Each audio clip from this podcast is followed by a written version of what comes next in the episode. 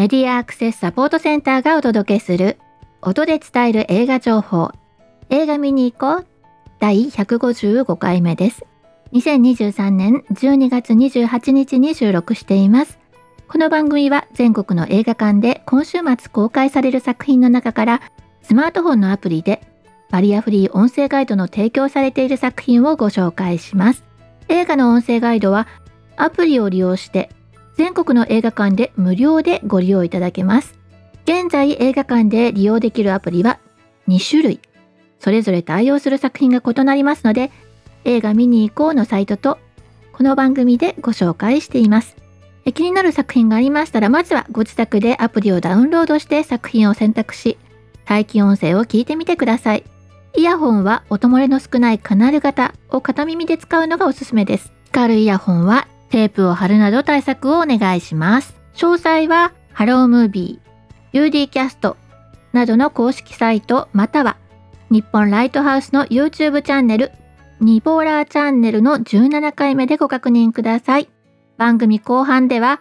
映画の音声ガイドに関わる人や音声ガイドを利用して映画を楽しんでおられる方などからお話を伺うインタビューを紹介しています。前回、前々回と2回連続で横浜ライブシネマの代表であり、株式会社音声ガイドとの取締役会長、鳥井秀和さんとお話をしていました。音声ガイドットで制作された劇場版乙女ゲームの破滅フラグしかない悪役令嬢に転生してしまったあの花が作曲家で君とまた出会えたらを中心に話をしています。また鬼太郎誕生、ゲゲゲの謎、窓際のトットちゃん、ゴジラマイナスワンなど太平洋戦争を風化させないためにという願いが込められた作品についてなどお話をしています。今回はこの最近のお話をですね、事務局長の川野としております。後半でご紹介いたします。前回からの1週間の話題としては、まず私がちょっと気になっているのがですね、屋根裏のラジャー、原作がそれほど知られているとは言えないような作品であるにもかかわらず、さすがスタジオポノック制作アニメということで初登場9位にランクインしていたんですけれども、スパイファミリーや、仮面ライダーといったね、名の知れた冬休み作品に押し出されるように、ランクから、外されてしまっているんですよね。これちょっと残念だなと思ってたところですね、私のライブガイドの師匠ともいえる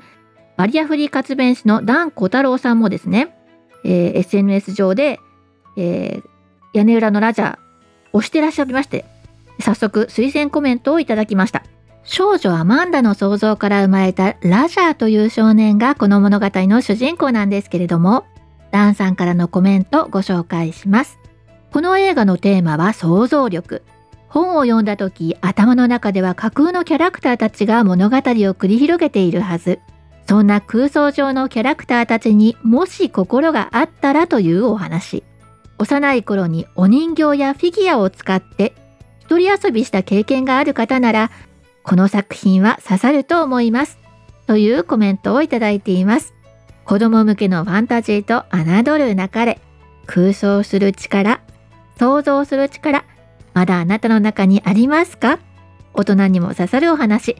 ハロームービーに対応しています。映画館でお楽しみください。そしてもう一つ話題にしたいのは、鬼太郎誕生ゲゲゲの謎祭りといってもそんなイベントがあったわけではないんですけれども、普段ですと X で音声ガイドでね、最新の話題を検索すると、美術館、モネとかね、シルクロードなんとかっていったね、美術館での企画、あるいは最近ではアニメの企画展などでね、展示物を紹介しているものについてのツイートがほとんどなんですけれども、先週末はゲゲゲの謎、通称ゲナゾの音声ガイドの話題で持ちきりでした。もうね、分単位で新しい投稿が更新されてくるという状況でね、見てきたよとか見たいとかね。今回の鬼太郎誕生はその作品の力もさることながら、監督が舞台挨拶で隠れ妖怪について言及したこともあって、それを探そうという人がですね、何度も劇場に足を運んだり、また音声ガイドでいくつかの妖怪が言及されているということに気づいたファンがですね、SNS に投稿して、音声ガイド聞くといいよっていうようなことでね、そのために、音声ガイドに初めてチャレンジするという人がね、激増していました。そんな方々がですね、このナレーションを担当なさっていた田丸博臣さんというね、声優さんを知ったり、また長年音声ガイドに取り組んでおられる姿直さんというね、ディスクライバーさんが認識されたいという流れが本当に嬉しいなと思って見ておりました。姿さんはね、鬼滅の刃なども担当されていて、本当信頼の厚いディスクライバーさんなんですよね。そして先日は水木とゲゲロウが映画館で隣り合って座って、そして片耳ずつイヤホンを分け合って音声ガイドを聞いているというね、ファンアートをねアップしてらっしゃる方がいて、もう本当に小躍りして嬉しくなっちゃいましたね。で、この鬼太郎で音声ガイドというものを知って、でこのリストを見ていたら、窓際のトットちゃんとか首とかゴジラマイナス1があるぞと気がついて、音声ガイドでもう一度見たというコメントなんかもありましたね。あと、この音声ガイドに関してはナレーションを担当されている方ね、ナレーターだったり、声優だったり、あるいは俳優だったりで活躍されていらっしゃる方が音声ガイドを読んでいるということでね、映画すみっこ暮らし、継ぎはぎ工場の不思議な子を増田俊樹さん、そして劇場版乙女ゲームの破滅フラグしかない悪役令嬢に転生してしまったは沖合良太郎さん、あの花が咲く丘で君とまた出会えたらは高梨健吾さん、火の鳥エデンの花は花江夏樹さんなど、それぞれのファンの方たちがですね、その音声ガイドを読んでらっしゃる方を通して作品と出会うなんていうことも、見かけていました。それからですね、ブルーレイや DVD にも音声ガイドが入っていることに気がついてですね、ちょうど、この時期発売されてお手元に届いた、劇場版名探偵コナン黒金のサブマリン、映画刀剣乱舞黎明、劇場版アイリッシュセブンライブフォービットビヨンドザピリオド、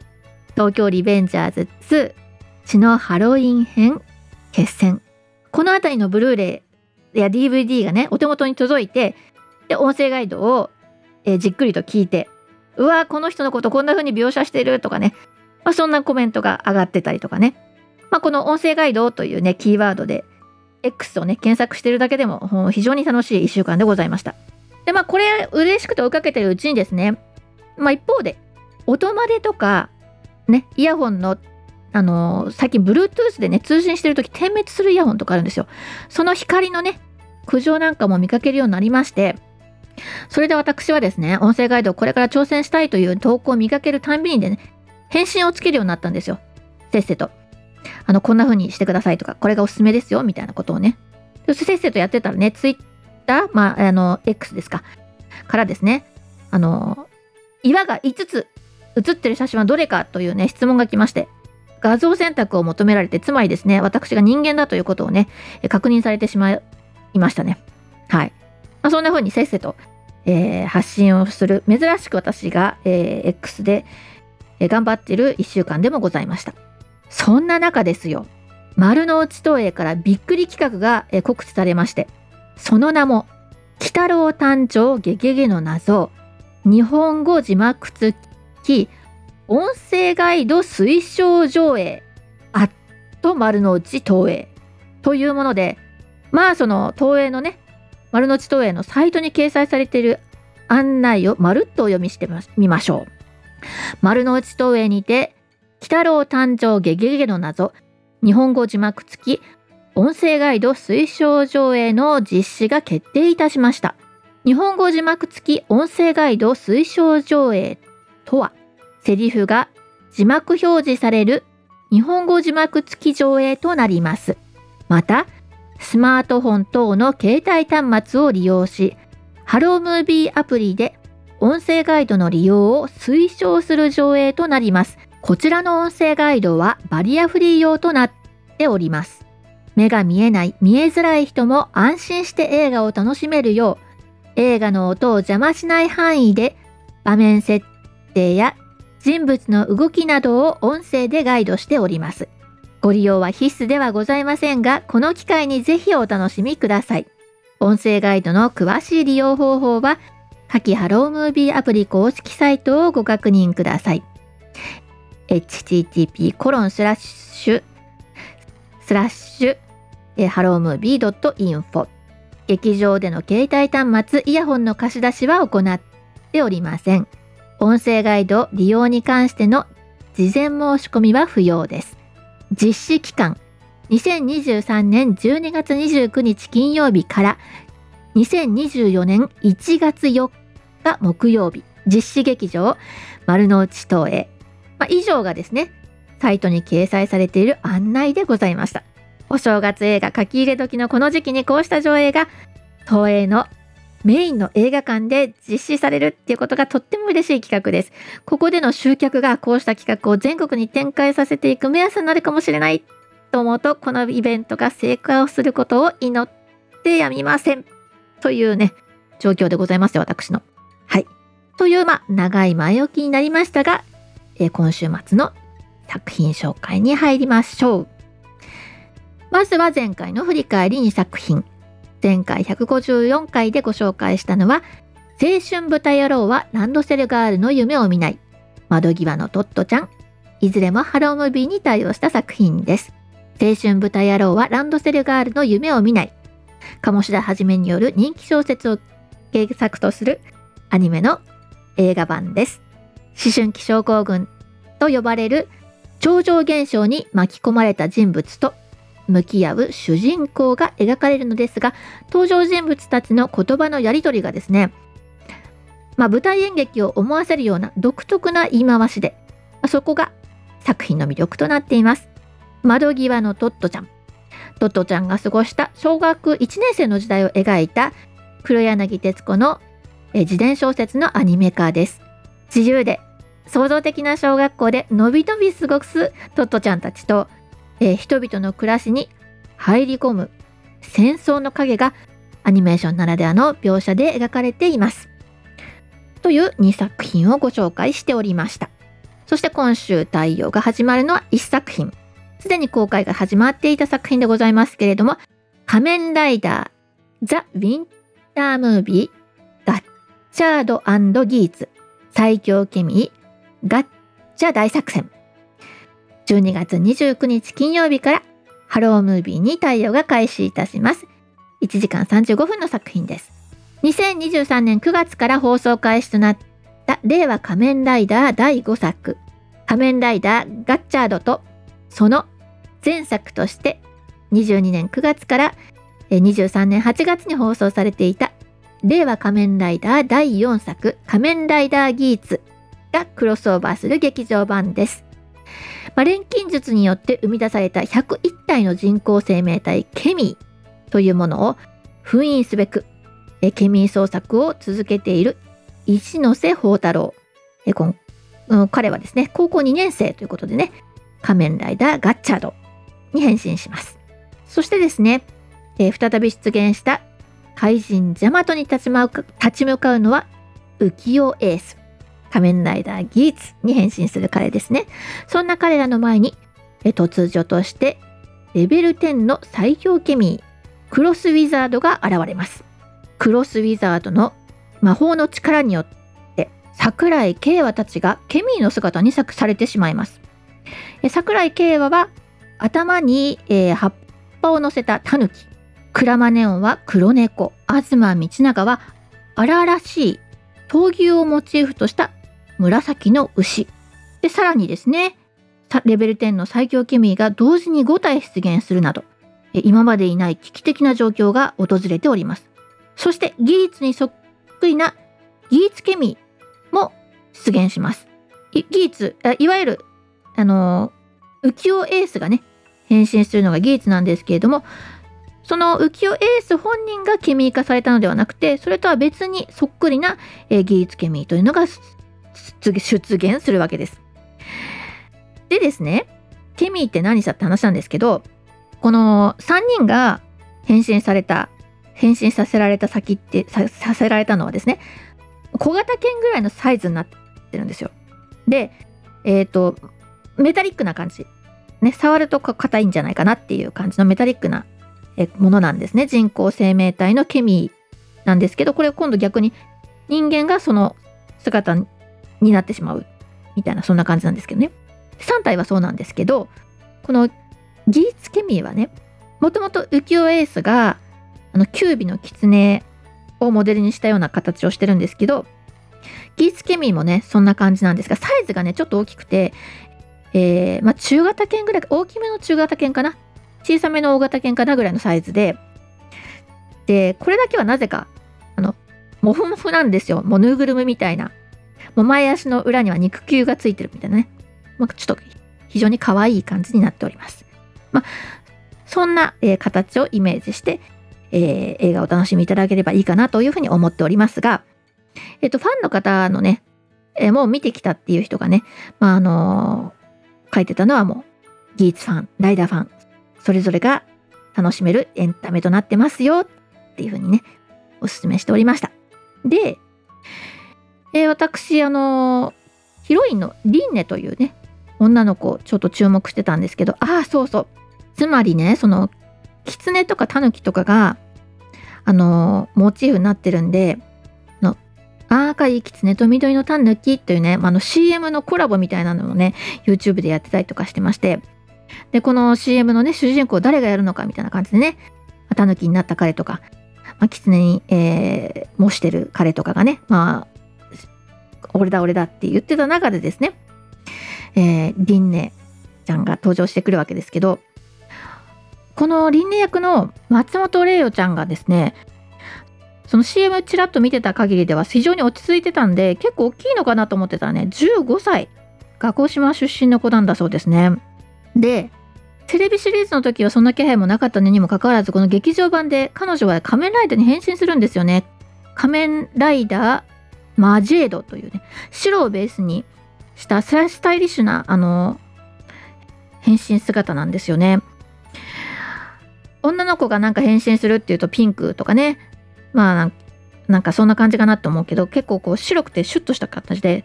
入って差し色みたいな形、差し色として入ってるのも青だったり、ちょっとした赤だったりとかするぐらいで、男の人が変身してもきっとこんな衣装になることあるだろうなみたいなね、非常に本当にスタイリッシュな、姿に変身するんですね。女性の仮面ライダーっていうのはね、今までも登場してきたんですけど、この50年以上長い歴史を持つ仮面ライダーシリーズにおいて、彼女は史上初の女性2号ライダー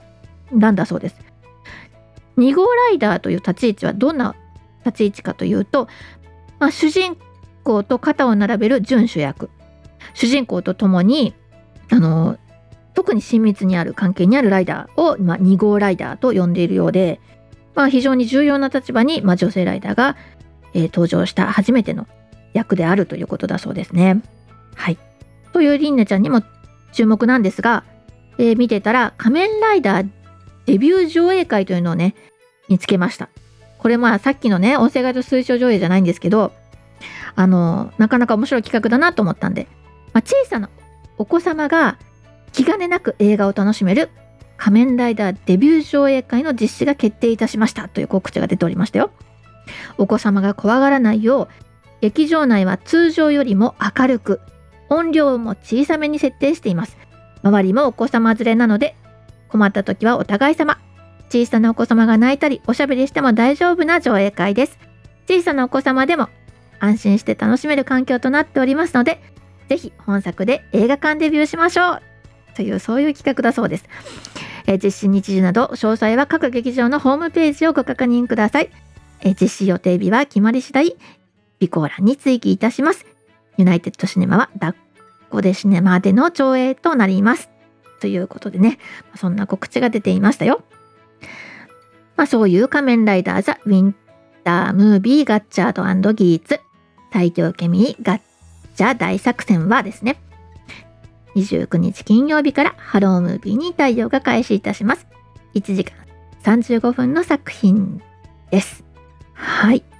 今週末公開するのはそれだけなんですね。で、今年の公開はそれが最後か、対応がね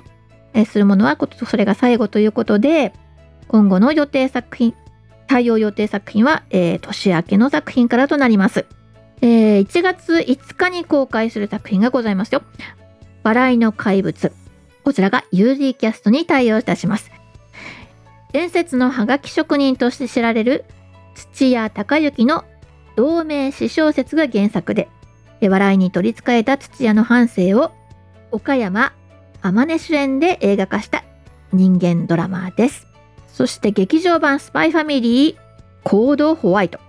こちらがですね、やっと年明け1月12日金曜日から対応するということで、もうしばらくお待ちください。少年ジャンププラスで連載しているコミックを原作とする人気テレビアニメスパイファミリーの劇場版です。ロイドというスパイがですね、ミッションのために作ったかりそめの家族の物語でございます。そして同じく1月12日から対応する作品がまだありますよ。めぐるカカオ、神のフルーツに魅せられた日本人。カカオ栽培農家の労働環境の向上やカカオのビジネスモデル構築に奔走する日本人の活躍に迫ったドキュメンタリーです。それからカラオケ行こ！という作品ですね。こちらも1月12日公開日から対応します。変声期に悩む合唱部の男子中学生と歌が上手くなりたいヤクザの交流をコミカルに描いた和山山の人気コミックを綾野剛主演で実写映画化したものです。それからある閉ざされた雪の山荘で、こちらも1月12日上映開始の作品ですね。東野圭吾の長編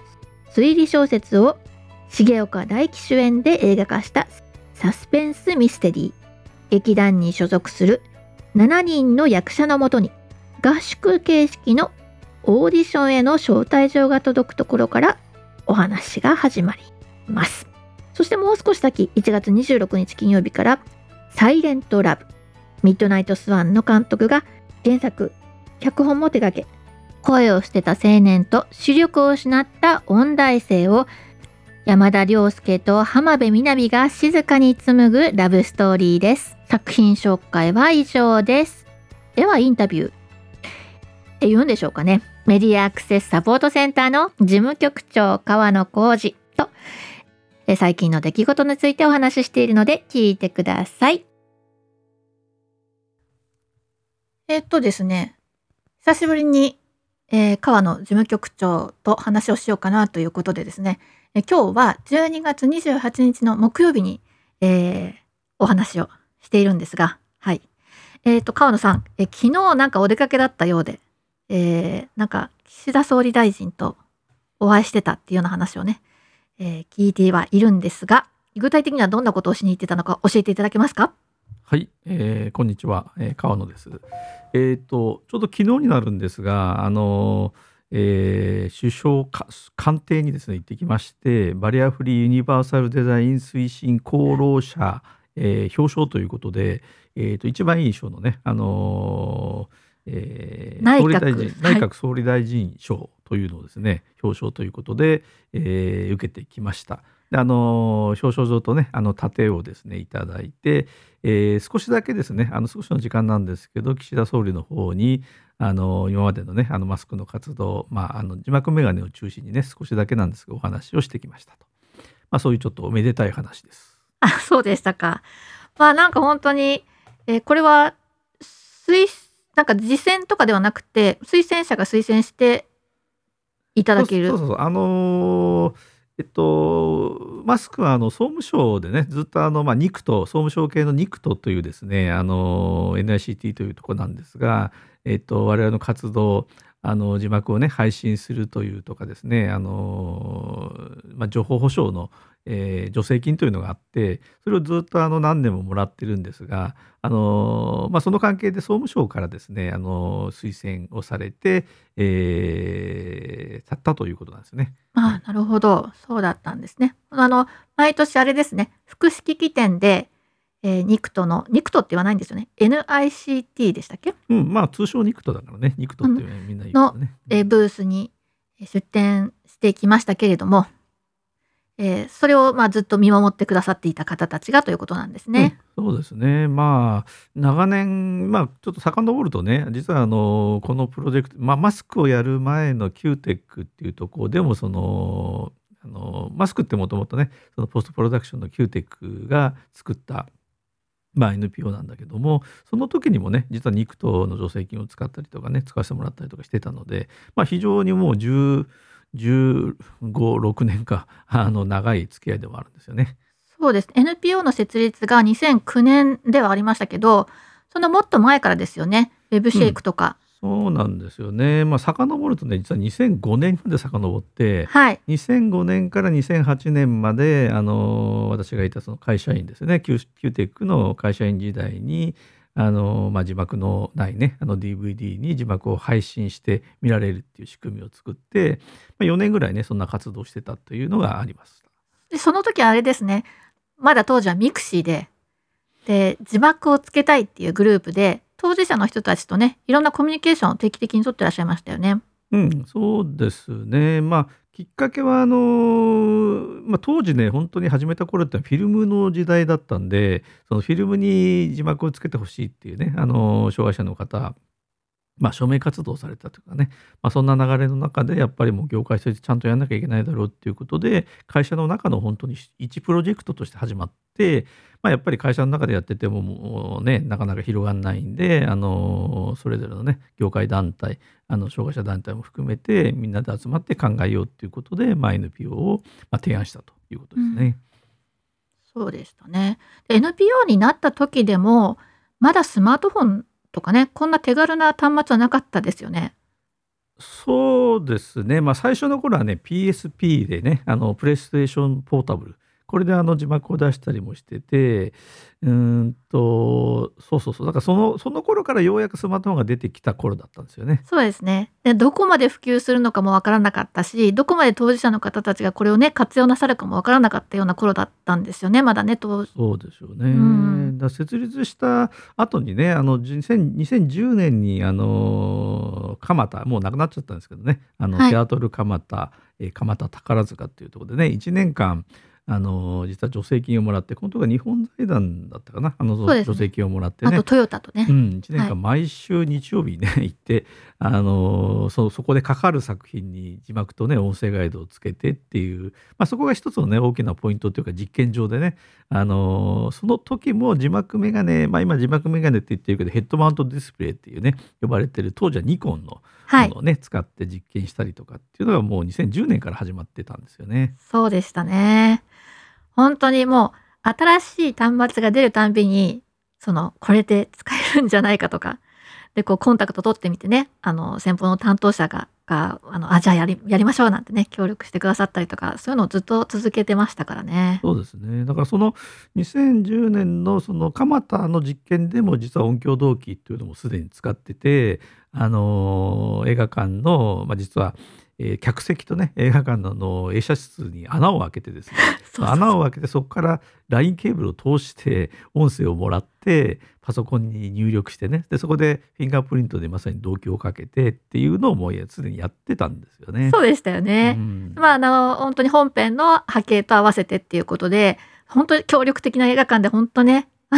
そのために工事してね、穴開けてくださったんですよね。ラインくださってっていうね、すごかったですね、当時ね。もう亡くなっちゃったんでね、残念なんですけど、本当に残念でしたけどね。2階にそれがね、2階を自由に使っていいよって言って、そう2階席がね、もうお客さんそんなに入れてないからもうここは自由に使っていいよってね、シートも古いままなんだけど、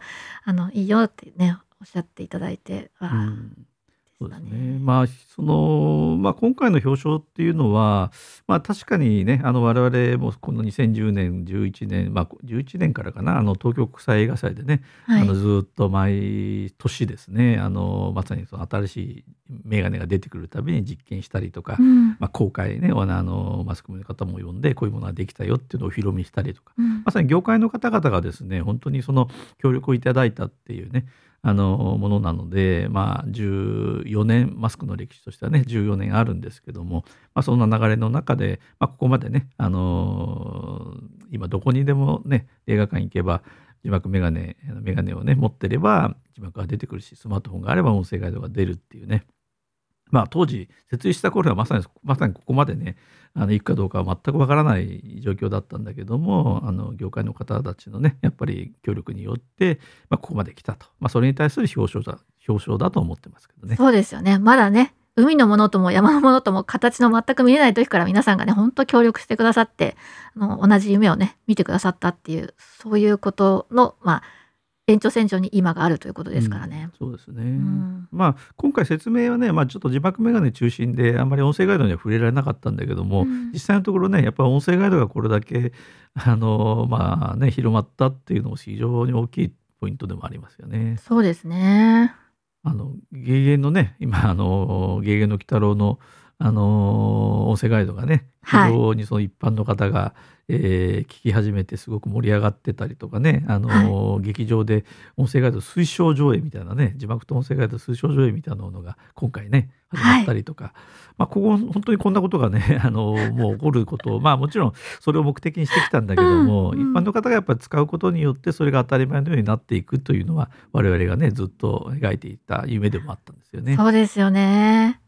なかなか私たちがね NPO として呼びかけても腰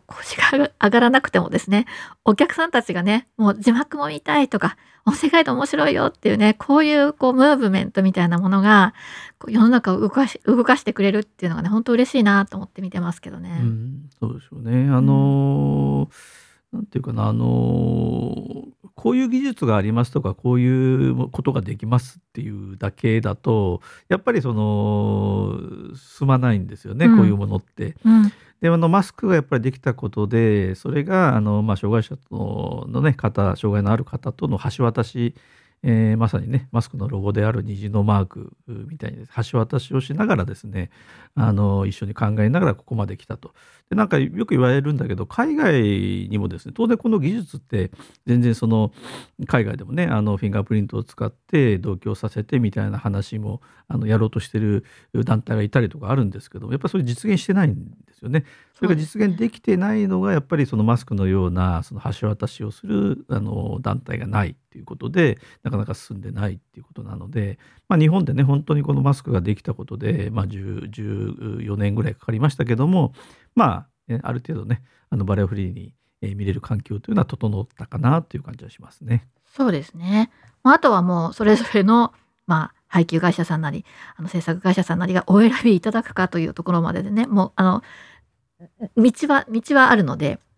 ということですよね。だからレールを引いてきて、ここまで来たというところで、あとはハロームービーは今エビクサさんがねもう提供しているっていう状態になってますので、我々の本来の目的であるバリアフリーデータのアーカイブとその利用というのが、来年度のね本当に我々来年度以降のですね、大きな目標として、目標というか実際始まるんですけども、それをどのように広げていくかっていうのが我々の今後のね活動のポイントになってくると思います。そうですね。こうしてもう実際制作会社さんたちが作っていただいている字幕とか音声ガイドとかね、これを今はハロームービーで提供するっていうのが一つの形、分かりやすい形ですけれども、このデータをきちんと管理してね、いろんなところで活用していただいていこうというね、そのためのアーカイブ化ということですよね。はい、そうですね。事務局長との話は以上です。皆様今後ともよろしくお願いします。では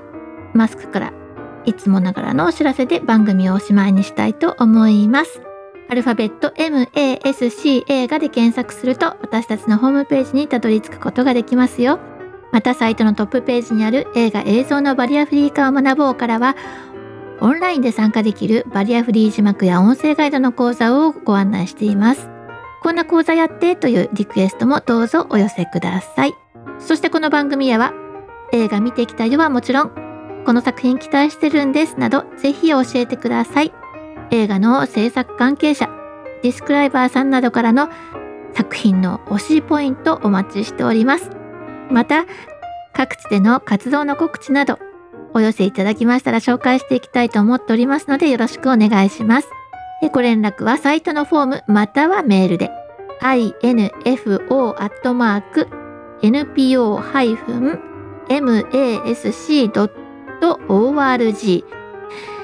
info@npo-mask.org までお寄せください。